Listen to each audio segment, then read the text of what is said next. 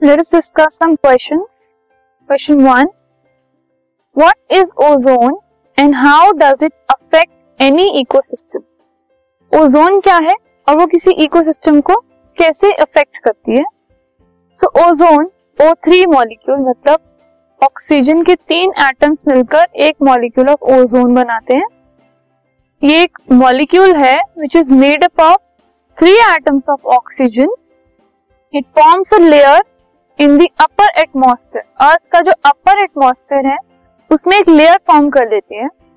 It is very essential for the life on this planet life sustain करने के लिए ozone is very important it shields the surface of the earth earth के surface को ये protect करती है from harmful ultraviolet radiation coming from sun जो sun से हार्मफुल रेडिएशन आते हैं अल्ट्रावायलेट रेडिएशन ये जो लेयर है ओजोन की on the outermost atmosphere उससे क्या होता है? ये जो यूवी रेडिएशन है, ये अर्थ में एंटर होने से प्रिवेंट होते हैं।